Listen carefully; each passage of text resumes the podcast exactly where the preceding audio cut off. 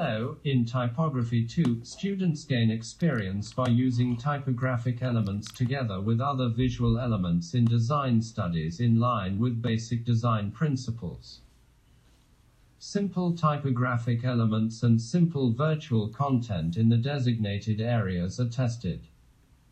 Title, subtitle, text, and similar literary design elements are examined. Works are provided to ensure that print writings are used in creative designs together with other design elements. Hope to see you in class. Bye.